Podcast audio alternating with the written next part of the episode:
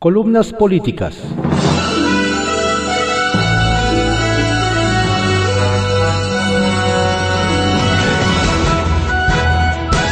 Continuamos con la audiosíntesis informativa de Adriano Ojeda Román, correspondiente a hoy jueves 22 de octubre de 2020. Vamos con algunas columnas políticas que se publican en diarios de circulación nacional. Arsenal, por Francisco Garfias, que se publica en Excelsior. Dura carta de abogados gringos a López Obrador.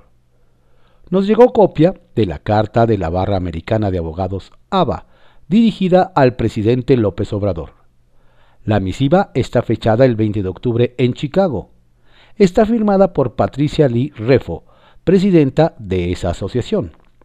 Su contenido tiene que ver con presiones a personas físicas y morales en México que supuestamente están en deuda con el fisco, pero también con declaraciones de altos funcionarios del SAT que acusan a juristas nacionales de obstaculizar los objetivos de la 4T. Cito textual el gobierno ha pedido a personas o entidades que supuestamente no han cumplido con sus obligaciones fiscales que se abstengan de buscar alguna representación legal. Les sugieren acercarse directamente al gobierno para ponerse al corriente con el fisco. La misiva afirma que la Procuraduría Fiscal ha iniciado o amenaza con hacerlo investigaciones de carácter penal como parte de su estrategia de negociación para presionar a personas o entidades que, según el SAT, evaden el pago de impuestos. La barra americana se opone a cualquier acción que tomen los gobiernos para restringir el derecho de las personas a buscar asesoría legal para tener un juicio justo o para impugnar la presunta violación de cualquier ley o estatuto a través de los canales legales apropiados. Los abogados gringos dicen que estas acciones están en la brecha de las nociones fundamentales del debido proceso y de los derechos humanos que garantiza la Constitución y la Comisión Internacional de Derechos Humanos a la que pertenece México. Rematan con un llamado al presidente para que garantice que su administración se someterá al Estado de Derecho. Los subordinados del presidente en el Congreso de la Unión no escucharon a los ciudadanos inconformes con la extinción de los 109 fideicomisos. Se cuadraron ante la línea del hombre de Palacio, que no cejó en su empeño de eliminarlos, bajo pretexto de que son fuente de corrupción y de negocios turbios con la iniciativa privada. Resguardados por vallas y batallones de granaderos que los protegían del pueblo bueno, se convierte en malo cuando no apoyan los proyectos de la 4T, los legisladores aprobaron el polémico dictamen que pone 68 mil millones de pesos a disposición discrecional de López Obrador. El discurso oficial dice que van a ser entregados directamente a científicos, académicos, deportistas, defensores de derechos humanos, periodistas, artesanos y víctimas de desastres naturales. Pero hay sospechas entre los opositores de que serán utilizados en otras tareas alcanzarán para apoyar la lucha contra el COVID y mantener puntualmente los apoyos a esos sectores de, los, de la sociedad? No quiero ser pesimista, pero el sentido común me dice que no. Viviremos en el 21 la peor crisis económica desde los años 30 del siglo pasado. Arturo Herrera Dixit. La recuperación económica solo existe en la mente ilusoria del hombre de palacio el dinero no alcanza. López Obrador tuvo que romper su promesa de no aumentar la deuda pública. En San Lázaro se aprobó ayer una solicitud de endeudamiento por 750 mil millones de pesos, como hizo notar el diputado del PRI, Fernando Galindo, secretario de la Comisión de Hacienda. El problema es que la deuda, como proporción del PIB, ya pasó del 45 al 55%, sin que haya habido un programa de estímulos para la economía, puntualizó. Nos llegó una nota aclaratoria de la senadora del PAN, Josefina Vázquez Mota, sobre comentarios que se hicieron en la mañanera acerca de 73 millones de dólares que le habrían hecho llegar el gobierno de Peña Nieto a través de uno de los fideicomisos.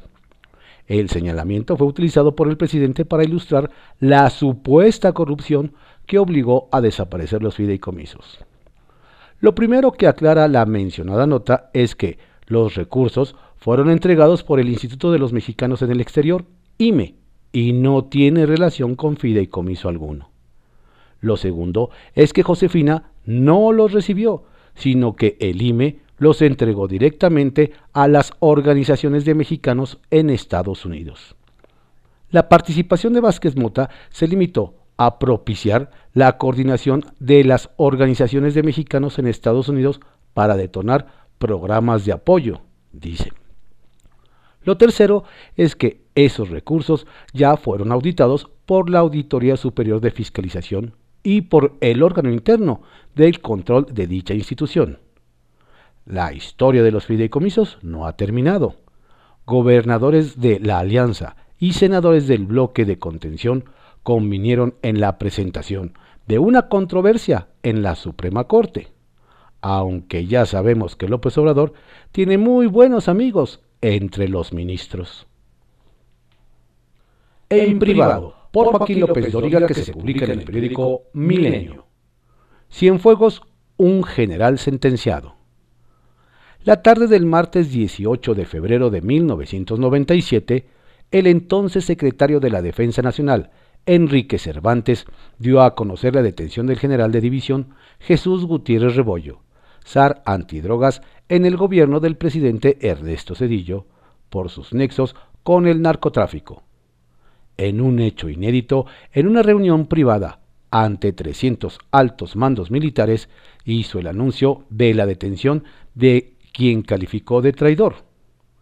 Durante los últimos años el general Gutiérrez Rebollo engañó a sus superiores, defraudó la confianza en él depositada, atentó contra la seguridad nacional de México y vulneró el esfuerzo conjunto de las instituciones en contra del narcotráfico, ya que si bien actuó eficazmente contra algunos grupos de narcotraficantes, ahora consideramos que también sirvió consciente y preponderantemente a los intereses y al fortalecimiento de otro grupo.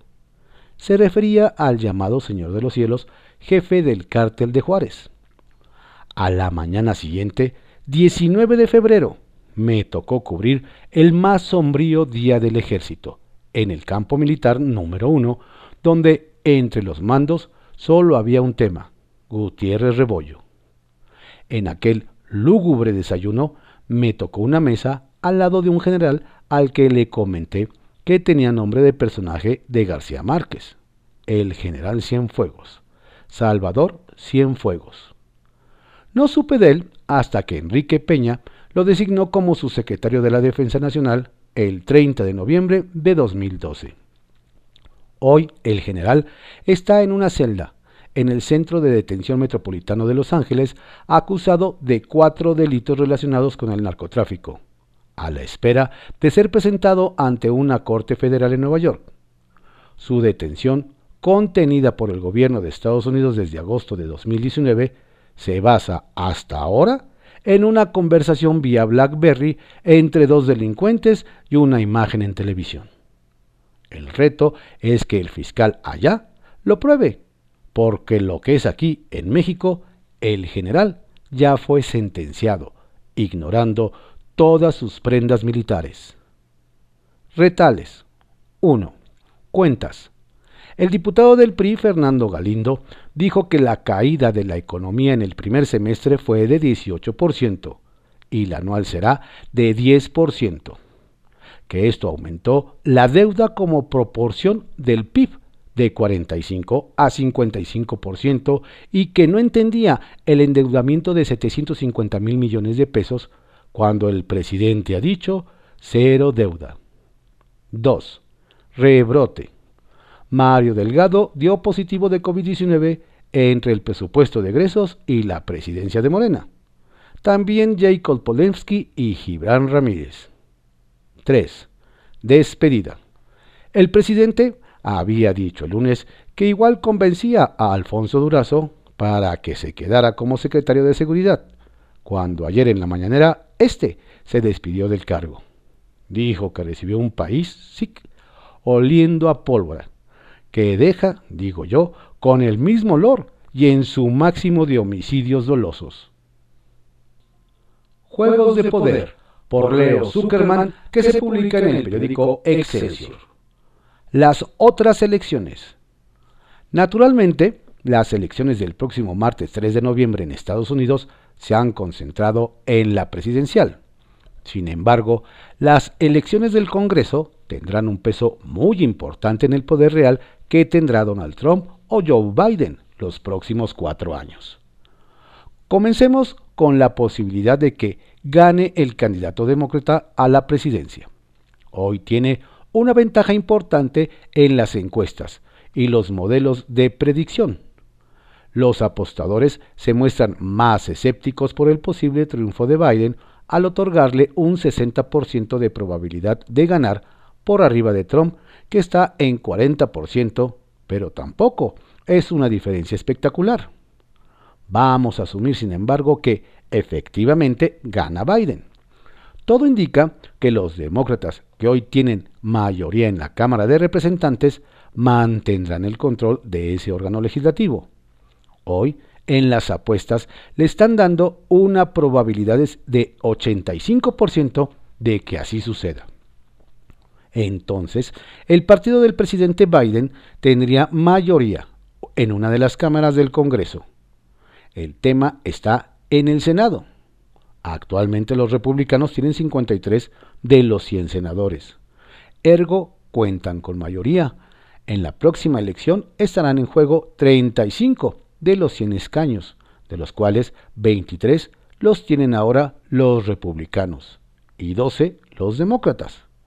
Esto quiere decir que los republicanos tienen más que perder en esta elección. Los demócratas requieren ganarles tres secundarias a los republicanos para empatarlos en 50. Cuando el Senado está dividido en partes iguales, el vicepresidente de Estados Unidos, en su carácter de presidente de esa Cámara, es el que desempata. Si Biden gana en este caso, sería su compañera de fórmula, Kamala Harris, la que desempataría. La pregunta es, entonces, si los demócratas pueden arrebatarle tres o cuatro asientos a los republicanos. La respuesta es sí. ¿Dónde? Primero en Arizona, un estado tradicionalmente republicano, pero que por razones demográficas está votando cada vez más demócrata. La actual senadora es Martha McSaley, nombrada para ese puesto por el gobernador de la entidad cuando murió el senador John McCain. Se está enfrentando al candidato Mark Kelly, el esposo de la célebre ex representante Gabriela Gifford, quien se hizo famosa porque intentaron asesinarla al estar a favor de un mayor control para la compra de armas. Las encuestas hoy favorecen al demócrata, en las apuestas le dan un 80% de la posibilidad de ganar. Segundo está Colorado. Ahí el senador republicano Cory Gardner está enfrentando al exgobernador demócrata John Hickenlooper. Las apuestas apuntan a que ganará el segundo con una probabilidad de 90%. Tercero en la lista está Maine, con 78% de probabilidades, los apostadores creen que la demócrata Sarah Gideon le arrebatará la senaduría a la republicana Susan Collins. Y podría haber un cuarto, en caso de que el demócrata Carl Cunningham le gane su curul al republicano Tom Tillis en Carolina del Norte. Hoy, de acuerdo con las apuestas, hay un 60% de probabilidad de que así ocurra. Ahora bien, los demócratas también podrán perder el escaño que actualmente tienen en Alabama. Hay un 85% de probabilidad de que así sea. Luego, entonces, para concluir, la elección en el Senado está igual de buena que la presidencial. Los apostadores le están dando la misma probabilidad, 60%, a los demócratas de quedarse con el control de la Cámara Alta. De ser así, Joe Biden tendría el apoyo de las dos cámaras del Congreso, lo cual le permitiría ser mucho más agresivo con su agenda legislativa. Esto, por cierto, preocupa a los mercados por la percepción de que Estados Unidos podría moverse hacia las posturas de la izquierda más radical que representan Bernie Sanders, Elizabeth Warren y Alejandría Ocasio Cortés. En todo caso, lo que más le gustaría a Wall Street es que si gana Biden, los republicanos mantengan el control del Senado, de tal suerte que haya gobierno dividido en Estados Unidos. Y si gana Trump, lo más probable es que se mantendrá la actual situación del gobierno dividido, ya que los demócratas retendrán por lo menos la mayoría de la Cámara de Representantes. El golpeteo del poder a la libertad de expresión, por Lía Limón García, que se publica en el Universal. La libertad de expresión es un derecho fundamental que supone la posibilidad de manifestar y difundir los pensamientos, creencias e ideas sin miedo a represalias o sanciones. Es un derecho que el Estado está obligado a garantizar y un elemento fundamental en las sociedades democráticas para promover el debate y el intercambio de opiniones. Así lo contempla el artículo 19 de la Declaración de los Derechos Humanos, aprobada por la ONU en 1948. La libertad de expresión en suma, es indispensable para poder ejercer otros derechos y participar activamente en un mundo libre y en un país que sea democrático. Hemos visto a lo largo de esta administración diversas expresiones y acciones que dañan la libertad de expresión y pretenden denostar y acallar a los medios de comunicación y a cualquier organización o individuo que publica información o manifiesta ideas críticas hacia el nuevo régimen y en concreto hacia las decisiones del presidente de la República. En repetidas ocasiones, en las mañaneras, el propio López Obrador, a modo de intimidación, arremete contra medios, periodistas e individuos que lo cuestionan. Recientemente lo escuchamos descalificar a quienes encabezan el nuevo movimiento Sí por México. También la semana pasada dijo ser el presidente más atacado por la prensa y para demostrarlo, compartió información detallada con los nombres y artículos de quienes lo critican. En lugar de escuchar, reflexionar y por lo menos revisar los argumentos de quienes difieren de sus decisiones, el presidente embiste contra los medios y se victimiza, demostrando con ello el autoritarismo de quien piensa tener la verdad absoluta. Para él, todo aquel que no lo apoya de manera incondicional es porque se opone a la transformación que cree enarbolar. Prefiere descalificar a sus críticos y acusarlos de conservadores y corruptos que entender sus razonamientos. Eso es lo realmente preocupante, pues una sociedad democrática se enriquece por la diversidad de pensamientos y opiniones, y así lo debieran entender sus líderes. Los dos hechos más recientes que se suman a este tipo de acciones que vulneran la libertad de expresión y que por ello también preocupan son la eliminación de fideicomisos de protección a defensores de derechos humanos y periodistas, por un lado, y la denuncia del hermano del presidente, Pío López Obrador, contra Carlos Loret de Mola ante la Fiscalía General de la República por hacer públicos los videos donde se le ve recibiendo dinero de David León en tiempos de la campaña de su hermano. La eliminación del fideicomiso elimina la posibilidad de otorgar medidas de seguridad para periodistas y defensores de derechos humanos, cuando enfrentan amenazas que ponen en peligro su integridad y su vida, dejándolos en condiciones de enorme vulnerabilidad y cancelando con ello la posibilidad de que se expresen libremente. En México, el número de agresiones contra periodistas no es menor.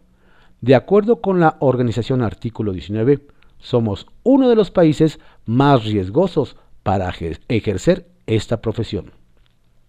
En cuanto a la denuncia del hermano del presidente, como lo dijo el propio Loret de Mola, el hecho de que éste decida denunciar a un periodista escala todavía más las permanentes agresiones del gobierno de López Obrador en contra de la prensa y de cualquier periodista que se atreva a criticar. No hay más que añadir. tan solo reiterar que estos actos ponen en riesgo día con día el ejercicio de un derecho fundamental para nuestra vida democrática y todos debiéramos estar alertas a ello. Las cartas de Alarraqui por Carlos Alarraqui que se publican en el periódico El Universal. Carta dirigida a la señora Justicia. Además de ciega, eres muda y sorda. Prólogo 1. Pregunta para todos ustedes. ¿No se les hace raro que nuestro presidente se haya disculpado con el Chapo Guzmán por decirle Chapo y que nuestro mismo presidente no se haya disculpado con el expresidente Calderón por decirle Borolas? Ahí se las dejo. Prólogo 2. ¿Sabían que en Veracruz los diputados locales de Morena aprobaron una ley para que una precandidata a gobernadora pueda aspirar a la gobernatura sin haber nacido en ese estado? ¿Y saben cómo se llaman esa ley? ¿Están sentados? La ley Nale. Estimada señora Justicia, la razón por la que escribo esta carta semanal es para compartirle mi frustración y tristeza. Así es, mi querida amiga. Una gran frustración y una enorme tristeza de que, aparte de que usted sea ciega, además sea muda y sorda. Solamente así me puedo explicar el porqué de tantas injusticias que se cometen a tu nombre. Y antes de continuar con esta carta, quiero aclararte y aclararles a mis queridísimos lectores que ni defiendo ni aplaudo a ninguna de las personas que voy a mencionar en este texto. Simplemente les voy a exponer las marranadas que las procuraciones de justicia hacen a nombre de la ley. Voy a iniciar con Rosario Robles. Está en la cárcel gracias a las cerdadas de dos jueces la acusan sin pruebas y la estancan desde hace 14 meses, que porque se podría escapar de México. Y al día de hoy, la señora Robles sigue en la cárcel con la excusa de que falsificó su licencia de manejar poniendo otra dirección en su residencia. Y el colmo, el que falsificó esa licencia para darle en la madre a la señora Robles fue un mozo del juez. Total, que la señora Robles está pagando muy caro la venganza de nuestro presidente. Y el colmo, con la aprobación, simpatía y aplausos de nuestra secretaria de gobernación, que si no lo sabía fue ministra de la Suprema Corte de Justicia, dije secretaria de gobernación, no de guanos y fertilizantes. Sigamos con dos mexicanos distinguidos acusados en las Cortes de Justicia en Estados Unidos. Genaro García Luna, ex secretario de Seguridad Pública. A este señor, los gobiernos de Bush lo condecoraron con, con las cuatro medallas más honoríficas que un extranjero puede recibir. Dos de estos reconocimientos fueron otorgados con el beneplácito del presidente Bush y del Congreso. El motivo de estos reconocimientos fue por su franca lucha contra el narcotráfico. Pero ¿qué creen?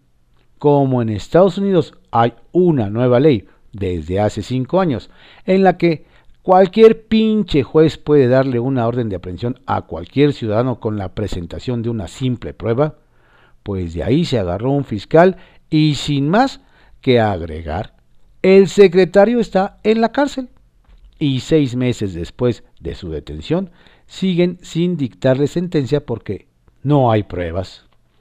Y por último, el caso del general retirado y exsecretario de la Defensa Nacional, Salvador Cienfuegos, el mismo secretario que recapturó al Chapo, entrando con su familia a Los Ángeles y sin ninguna explicación, lo apañan y siete días después continúa en los separos de una cárcel en Los Ángeles, listo para ser trasladado a Nueva York para ser enjuiciado por la misma basura de fiscal que está enjuiciando a Genaro que al igual que Rosario Robles y Genaro García Luna, el general está detenido sin ninguna prueba en su contra.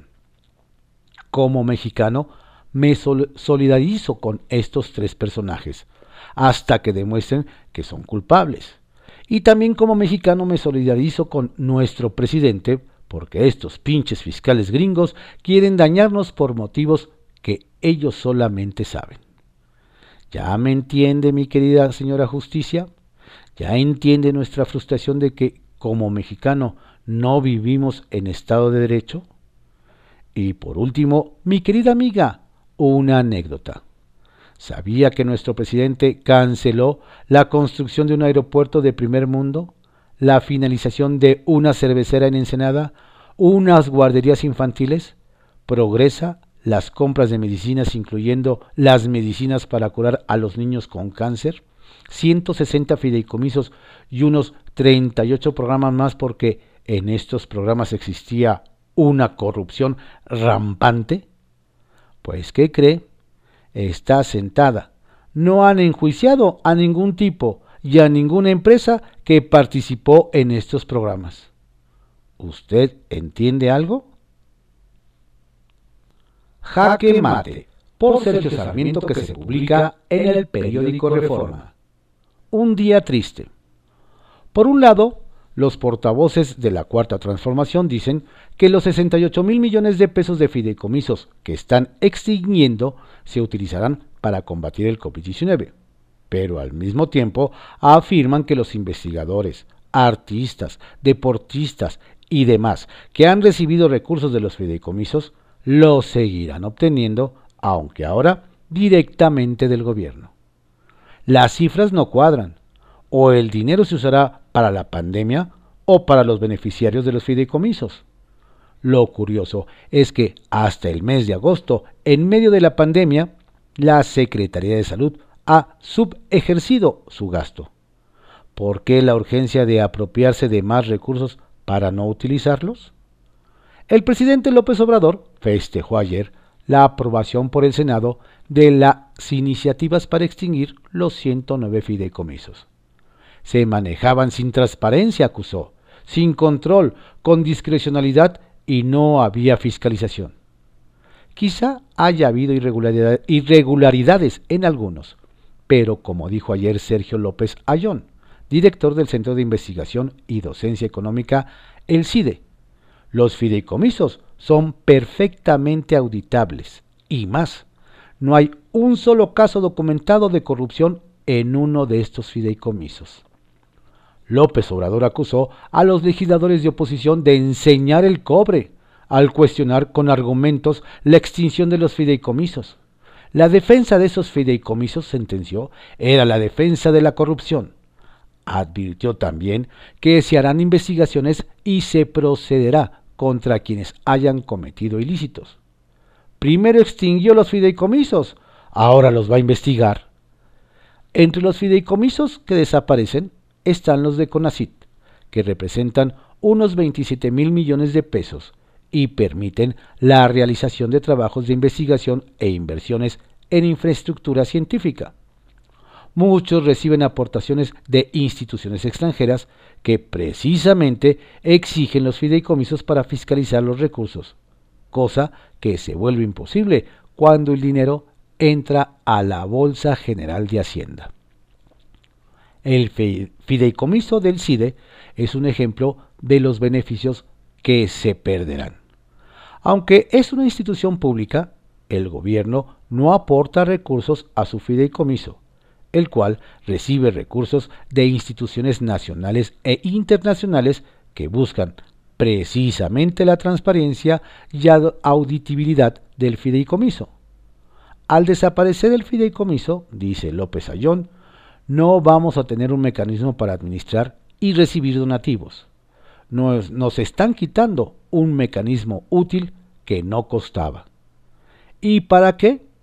No parece más intención que dejar en manos del presidente López Obrador todas las decisiones. Los fideicomisos con sus compromisos de gasto definido, transparente, auditable y no son dúctiles para un gobernante que desea tomar personalmente cada decisión y recibir el crédito político correspondiente. Si algo del dinero quedara para apoyar a deportistas o a científicos, estos tendrán que agradecerlo personalmente al señor presidente.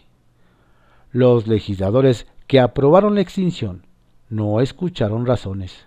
Tenían órdenes estrictas de Palacio Nacional. Fueron más allá y se burlaron de quienes ofrecían argumentos en contra. La senadora de Morena, Lucía Trasviña, gritó en el Pleno al anunciar su voto. A favor, cabrones.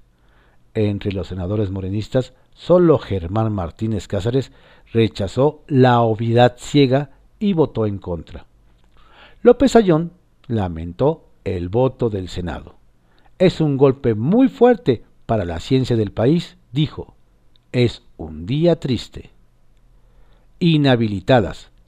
La secretaria de la Función Pública ha inhabilitado por 30 meses a PISA debido a una supuesta falta de su filial, la distribuidora Dimesa, en 2017. Unos días antes había inhabilitado a Psicofarma, la otra gran productora nacional de medicamentos. ¿Estará alguien preparando el terreno para otro fabricante en vísperas de la gran licitación pública que se aproxima? Estrictamente personal, por Raimundo Riva Palacio, que se publica en el periódico El Financiero. La ilegalidad de Pío López Obrador. Se necesita ser cínico y apellidarse López Obrador para tener los arrestos de Pío López Obrador por demandar a Carlos Loret el 2 de octubre por la divulgación de videos como hechos presuntamente constitutivos de delitos cometidos en agravio de su persona y de su familia, por lo cual pide que se le sancione con 12 años de cárcel. El hermano menor del presidente se ampara en el capítulo sobre revelación de secretos del Código Penal para castigar a quien dé a conocer indebidamente imágenes e información obtenidas en una intervención privada. Ese derecho entra en colisión con otro, el de la libertad de prensa, que en caso de difamación se sanciona administrativamente, porque las penas penales muy propias de regímenes autoritarios se anularon hace tiempo. ¿Difamó Loret? ¿Qué fue lo indebido que hizo? A juicio de Pío, exhibió cuando recibe casi un millón de pesos en efectivo para la causa de un operador político vinculado al Partido Verde, David León, que poco después fue alto funcionario del gobierno de Andrés Manuel López Obrador. Eso es un delito electoral. Otro especificado contenido en el mismo Código Penal es de operaciones con recursos de procedencia ilícita, que entra al ámbito de la delincuencia organizada, por lo cual ambos irían a la cárcel mientras prueban su inocencia. Magnánimo, el presidente le dijo a Loret que no se preocupara, porque no pasará nada. Convertido en rector de los deseos de Pío y Ministerio Público, ya desechó la demanda que dijo desconocía. Tampoco se sabe que la Fiscalía General haya actuado con la velocidad que un caso de esta magnitud requiere el hermano del presidente involucrado en un tema que cae en delincuencia organizada? ¿Por qué ni es independiente, ni actuó con equidad, ni sufre sanción social? ¿Recuerdan alguna vez una familia de un presidente cometiendo un delito en fragancia? Pobre presidente y su gobierno. No es el caso actual. El blindaje del presidente es ciegamente abrumador. Pío y León ya declararon en la Fiscalía General y en la Fiscalía Especializada de Delitos Electorales. Pero a diferencia de otros casos menos sólidos, de personas que les estorban al presidente en la marcha de su gobierno, no se les congelaron sus cuentas, ni se realizó un juicio sumario en la mañanera con PowerPoint para mostrar todo un entramado financiero de dónde sacó León los recursos y apoyar la narrativa o las vinculaciones de Pío y qué hizo con ese dinero. De haberse hecho, en el caso del hermano del presidente, la denuncia que hizo Loret, habría escándalo por la opacidad de las finanzas de Pío López Obrador, quien no tiene ninguna actividad profesional ni tampoco registro en el SAT. Es decir, para sus asuntos fiscales no existe pero existe en la vida diaria como un ciudadano que sí tiene ingresos y gasta, que viaja y se regala caprichos como administrar un equipo de béisbol, además de disponer de un flujo de recursos estable para enviar dinero a su hijo de manera regular, quien se encuentra estudiando en Canadá. La información financiera de su familia muestra que su esposa tiene ingresos nada extraordinarios derivados de actividades relacionadas con los sectores agropecuarios y forestales, de donde recibe ingresos que no declaró, sin embargo, durante tres años. Es decir, la cuñada del presidente tiene inconsistentes en sus declaraciones fiscales que tampoco ha declarado con el SAT. Las inconsistencias pueden derivarse de múltiples razones que no tienen que ver con la comisión de un delito y se resuelve mediante conciliación con las autoridades tributarias que, en el peor de los casos para los contribuyentes que no pretenden evadir el fisco, se resuelven cubriendo aquello que no se pagó junto con los intereses. Pero si la arquitectura financiera de la cuñada del presidente no muestra sobresaltos y en términos generales es transparente, la de Pío López Obrador es totalmente opaca. La fotografía de ingreso cero es la de un indigente que sobrevive en las calles. En su caso, expertos en la materia señalan que el grueso de, de, sus operaciones económicas y financieras se encuentran por debajo de la línea mínima en la cual despierta la atención de las autoridades bancarias y fiscales. Es decir, todo su manejo lo realiza con dinero en efectivo de procedencia ilícita en los términos como lo establece el Código Penal, que debería de tenerlo sujeto a una investigación y un proceso en la Fiscalía General. Esto no va a pasar, obviamente, lo que no significa que la opacidad de Pío se le transfiera a Andrés Manuel López Obrador, quien ha hecho de la honestidad valiente y su cruzada moral contra la corrupción el motor de su carrera política. Se desconoce cómo se mantiene Pío López Obrador, quien vive al margen de los órganos e instituciones que vigilan no existan delincuentes de cuello blanco o evasores fiscales, una categoría que solo por su huella de ingresos y egresos podría aplicársele. Es una pena que el presidente le haya instruido en una mañanera de manera indirecta que se desista de la demanda contra Loret yo ordenado al fiscal Alejandro Gertz Manero que no proceda. Ahí se quedará ese caso, que sería muy interesante ver su desarrollo, no por el destino de Loret, que probablemente le ganaría a Pío López Obrador en los tribunales. Difícilmente podrían doblegarse ante el presidente con todos los antecedentes que hay en la Suprema Corte sino porque el pueblo mexicano se mantendrá sin ver aún los hoyos que tiene el discurso presidencial de la integridad y fin de la corrupción, reflejado en los manejos financieros de su hermano y la violación de múltiples leyes en las que incurrió. Por mucho menos de lo que hizo su hermano, el presidente ha quemado en la pira de Palacio Nacional a muchos otros que no piensan como él. Aquí todo queda en familia.